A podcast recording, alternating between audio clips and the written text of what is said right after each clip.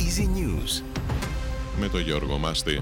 Στο Παρίσι πραγματοποιείται η διάσκεψη για την Ουκρανία που διοργανώνει ο Εμμανουέλ Μακρόν, παρουσία 17 ηγετών κρατών, μεταξύ των οποίων και ο Έλληνας Πρωθυπουργός Κυριάκος Μητσοτάκης και εκπρόσωποι άλλων τεσσάρων χωρών σε υπουργικό επίπεδο.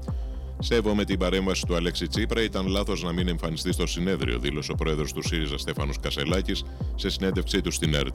Τόνισε ότι δεν υπάρχει αμφισβήτηση και υπάρχει εντολή να προχωρήσει το μετασχηματισμό του ΣΥΡΙΖΑ και να τον οδηγήσει στις επόμενες εθνικές εκλογές. Χωρίς μέτρο θα μείνει η Αθήνα την Τετάρτη. Οι 7 σωματεία συμμετέχουν στην 24ωρη απεργία της ΑΔΔ.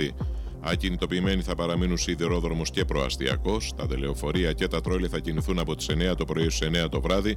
Καμία πτήση δεν θα εκτελείται, καθώς θα απεργήσουν οι ελεγκτές εναέρεια κυκλοφορίας. Δεμένα θα παραμείνουν τα πλοία στα λιμάνια. Αύριο και μεθαύριο, χωρίς ταξί, θα μείνει η Αττική. Εκατοντάδες αγρότες με τα τρακτέρ τους είναι στο κέντρο των Βρυξελών την ώρα που συνεδριάζουν οι Υπουργοί Γεωργίας της Ευρωπαϊκής Ένωσης.